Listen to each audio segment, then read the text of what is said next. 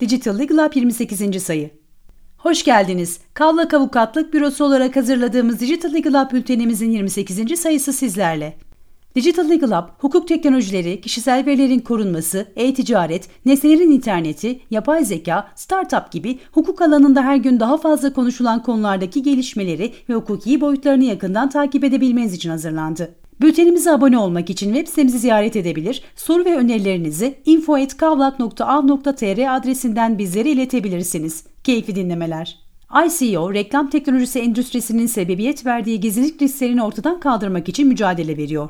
İngiliz Bilgi Komisyonu Ofisi ICO, şirketlerin yeni reklam teknolojileri EdTech geliştirirken insanların çevrim içi gizliliğini korumak için uyması gereken açık veri koruma standartlarını belirledi. ICO'nun yayınladığı gizlilik standartları yeni çevrim içi reklamcılık yöntemleri tasarlayan şirketlere veri koruma yasasına uymaları ve kişisel verilerin aşırı toplanılmasının ve kullanımının durdurulması konusunda bir uyarı niteliği taşıyor.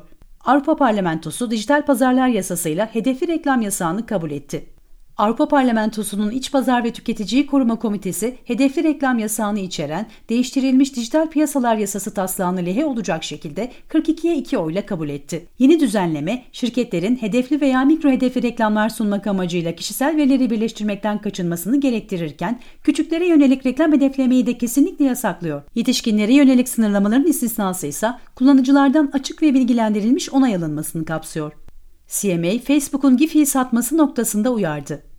İngiliz Rekabet ve Piyasa Otoritesi CMA, Facebook'un GIF'i satın alımının sosyal medya platformları arasındaki rekabeti azaltacağı ve anlaşmanın GIF'i piyasadan potansiyel bir rakip olarak ortadan kaldırdığı sonucuna vardı. CMA, Facebook'un GIF'i satmasını şart koştu.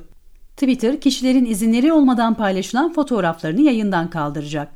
Twitter'ın yeni politikası özel kişilerin izinleri olmadan yayınlanan fotoğraf veya videolarının istekleri üzerine yayından kaldırılacağını belirtiyor. Twitter kuralları hali hazırda adresler, telefon numaraları ve tıbbi kayıtlar gibi özel bilgilerin yayınlanmasını yasaklarken söz konusu politika, medya ve beraberindeki tweet metninin kamu yararına paylaşıldığı veya kamu söylemine değer kattığı durumlarda tanınmış kişilerin yer aldığı medya için geçerli olmayacak.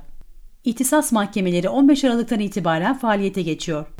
Resmi gazetede yayınlanan Hakimler Savcılar Kurulu'nun 25 Kasım 2021 tarihli kararıyla vergi suçları, bilişim suçları, finansal suçlar, finansal uyuşmazlıklar, sendikal uyuşmazlıklar ve kamulaştırma davalarının artık ihtisas mahkemelerinde göreceği belirlenmiştir. Adalet Bakanlığı tarafından da 15 Aralık 2021 tarihi itibariyle ihtisas mahkemelerinin faaliyete geçeceği açıklanmıştır.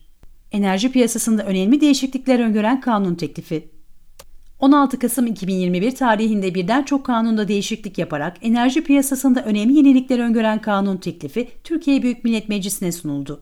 Kanun teklifiyle elektrikli araç şarj istasyonlarına ilişkin düzenlemelerle uygulamada ortaya çıkan boşluk doldurulmakta, doğal gaz arz güvenliği kapsamında tüketicilerin korunmasına yönelik ek tedbirler alınmasının önü açılmakta ve enerji verimliliği uygulama projelerinin uygulama kapsamı tarım ve hizmet sektöründe içerecek şekilde genişletilmektedir. Ek olarak elektrik enerjisi satışı üzerinden alınan TRT ve enerji fonu payının kaldırılması suretiyle tüketici üzerindeki mali yükün hafifletilmesi amaçlanmaktadır. Türkiye'de sürdürülebilir finans 12 Kasım 2021 tarihinde Hazine ve Maliye Bakanlığı, finans piyasalarında yeşil, sosyal ve sürdürülebilir işlemlerin standartlarının belirlenmesi için sürdürülebilir finansman çerçeve dokümanını internet sitesinde yayınladı. Türkiye'nin uluslararası finans piyasalarındaki etkinliğini artırmayı hedefleyen çerçeve doküman, sürdürülebilir finansman araçlarının tüm yeşil, sosyal veya sürdürülebilir tahvil, sukuk, kredi ve borçlanma araçları dahil olmak üzere standartlarını ve uygun yeşil ve sosyal projeleri düzenliyor. İcra ve İflas Kanunu'nda yapılan değişiklikler resmi gazetede yayımlandı. Resmi gazetede yayınlanan değişiklikle icra organizasyon ve yapısında bir takım değişiklikler yapılmış olup icra dairelerinin gözetim ve denetiminin artırılması amaçlanmaktadır.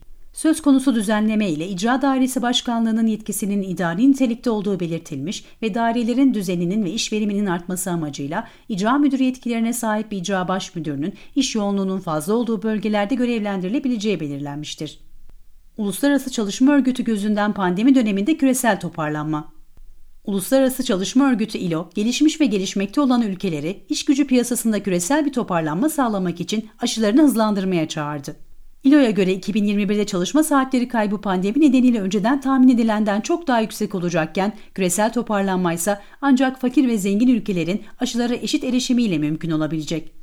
Türkiye Cumhuriyet Merkez Bankası gelişmeleri Türkiye Cumhuriyet Merkez Bankası'nın ödeme hizmetleri ve elektronik para ihracına ilişkin yönetmeliği yürürlüğe girdi. Elektronik paranın ihracına ilişkin detayların belirlendiği yönetmelikle kuruluşların aldığı fon tutarı kadar elektronik paraya gecikmeksizin ihraç etmesi zorunlu kılındı. Aynı zamanda ödeme ve elektronik para kuruluşlarının bilgi sistemleriyle ödeme hizmeti sağlayıcılarının ödeme hizmetleri alanındaki veri paylaşım servislerine ilişkin tebliğ yayınlandı. Söz konusu tebliğde hesap hizmeti sağlayıcılarının bankalar arası kart merkezi anonim şirketi tarafından kurulacak yapıya bağlanmasının önü açıldı.